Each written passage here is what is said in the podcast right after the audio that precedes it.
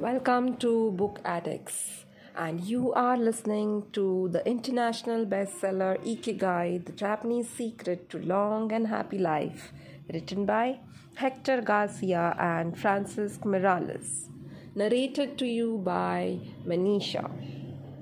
So, continuing from yesterday's uh, session where we stopped, the we talked about the Japanese who are skilled at bringing nature and technology together.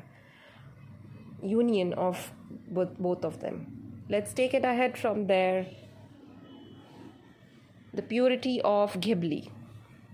There are those who say that the Shinto value of being connected with nature is vanishing. One of the harshest critics of this loss is another artist with a clearly defined ikigai. Hayao Miyazaki, the director of the animated films produced by Studio Ghibli.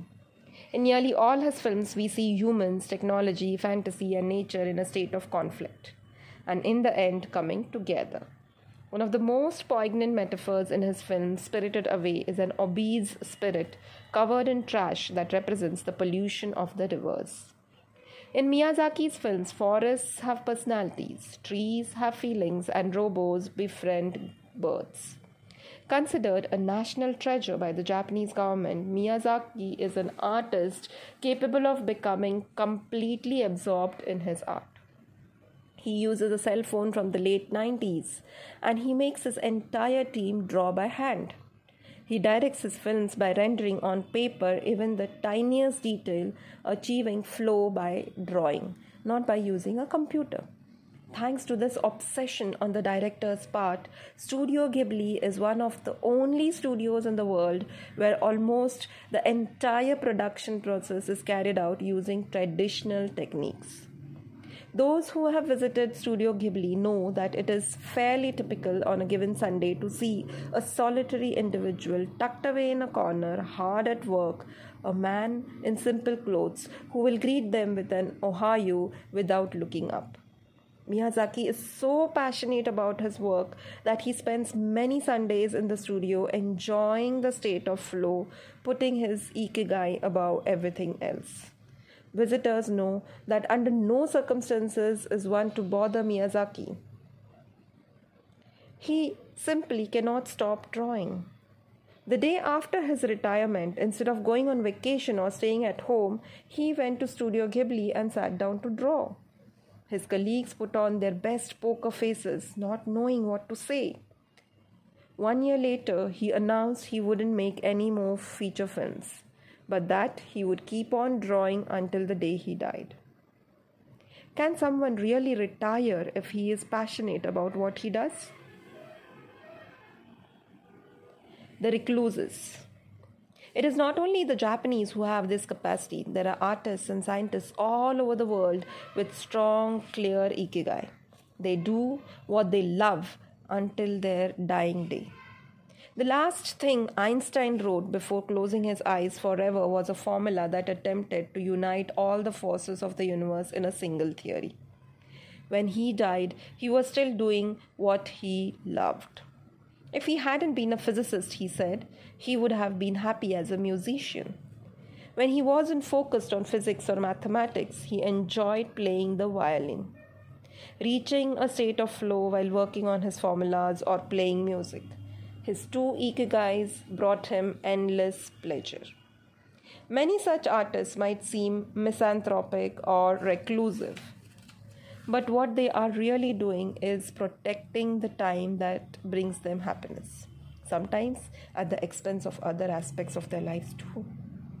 They are outliers who apply the principles of flow to their lives to an extreme. Another example of this kind of artist is the novelist Haruki Murakami. He sees only a close circle of friends and appears in public in Japan only once every few years.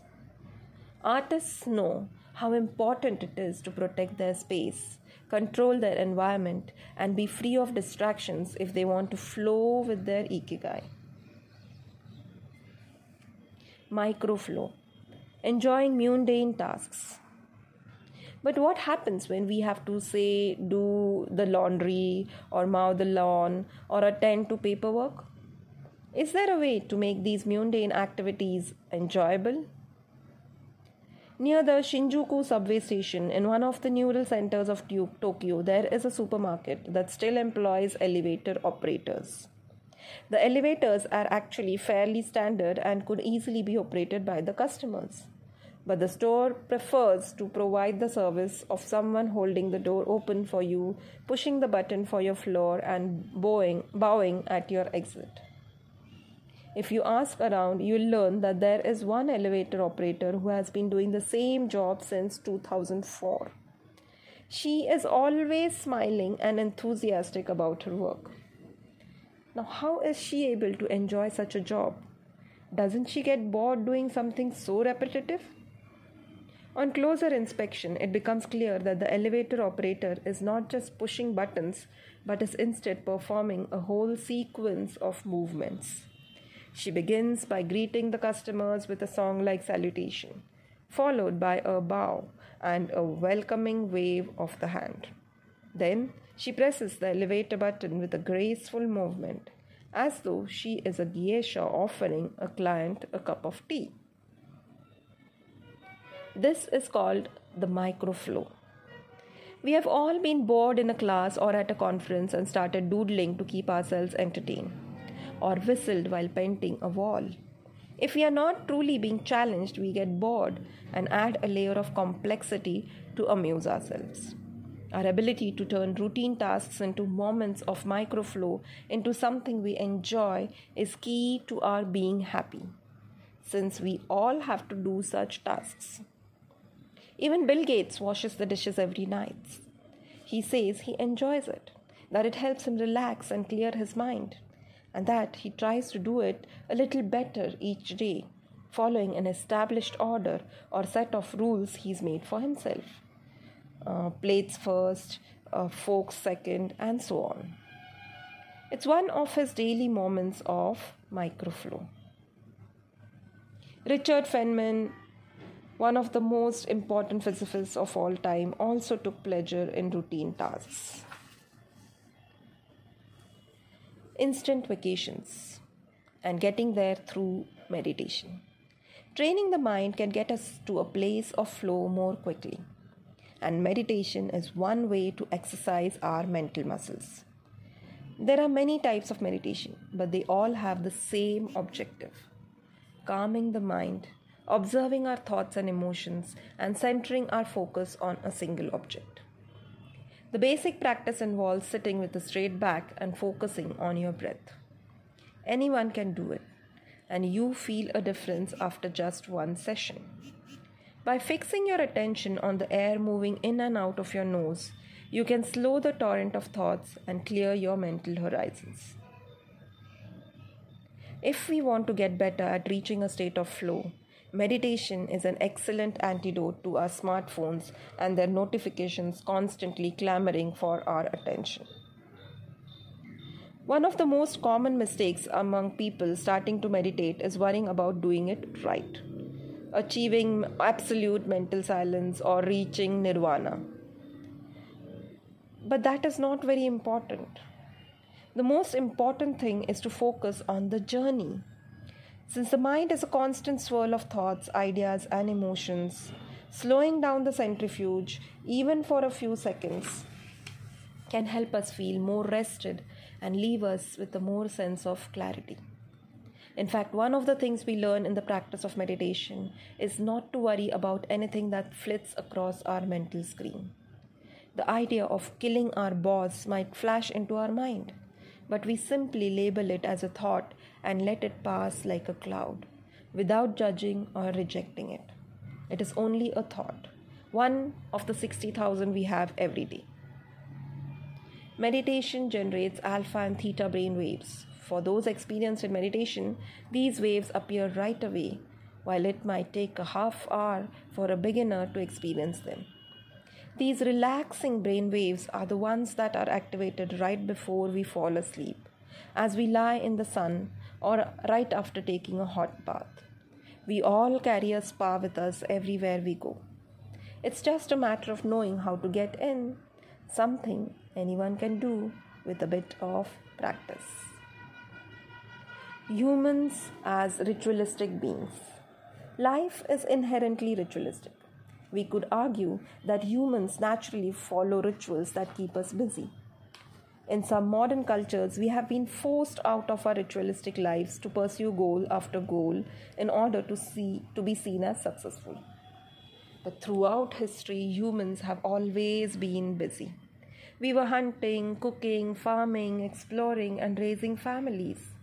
Activities that were structured as rituals to keep us busy throughout our days. But in an unusual way, rituals still permeate daily life and business practices in modern Japan.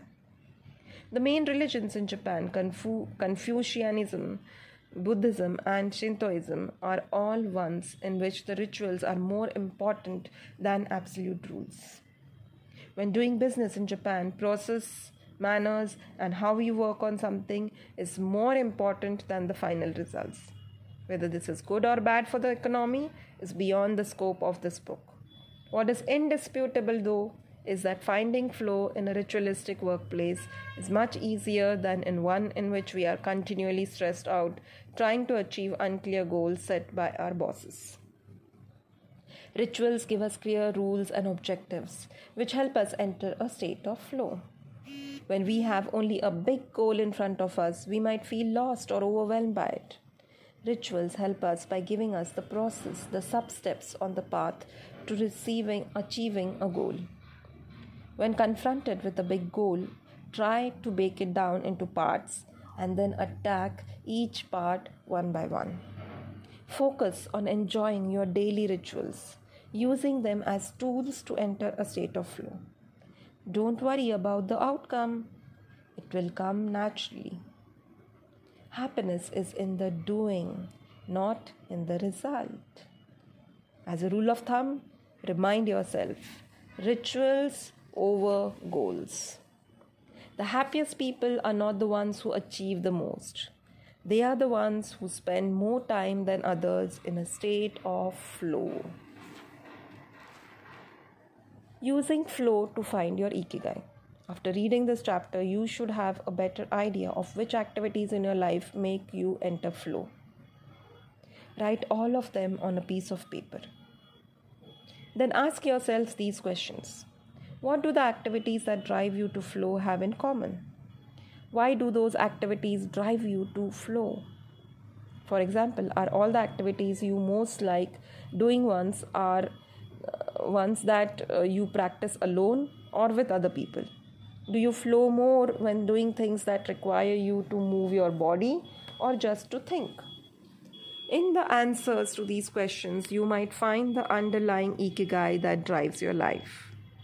If you don't, then keep searching by going deeper into what you like by spending more of your time in the activities that make you flow.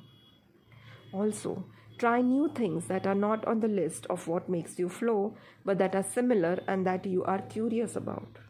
For example, if photography is something that drives you into flow, you could also try painting. You might even like it more. Or if you love snowboarding and have never tried surfing, flow is mysterious. It is like a muscle. The more you train it, the more you will flow and the closer you will be to your ikigai. Thank you.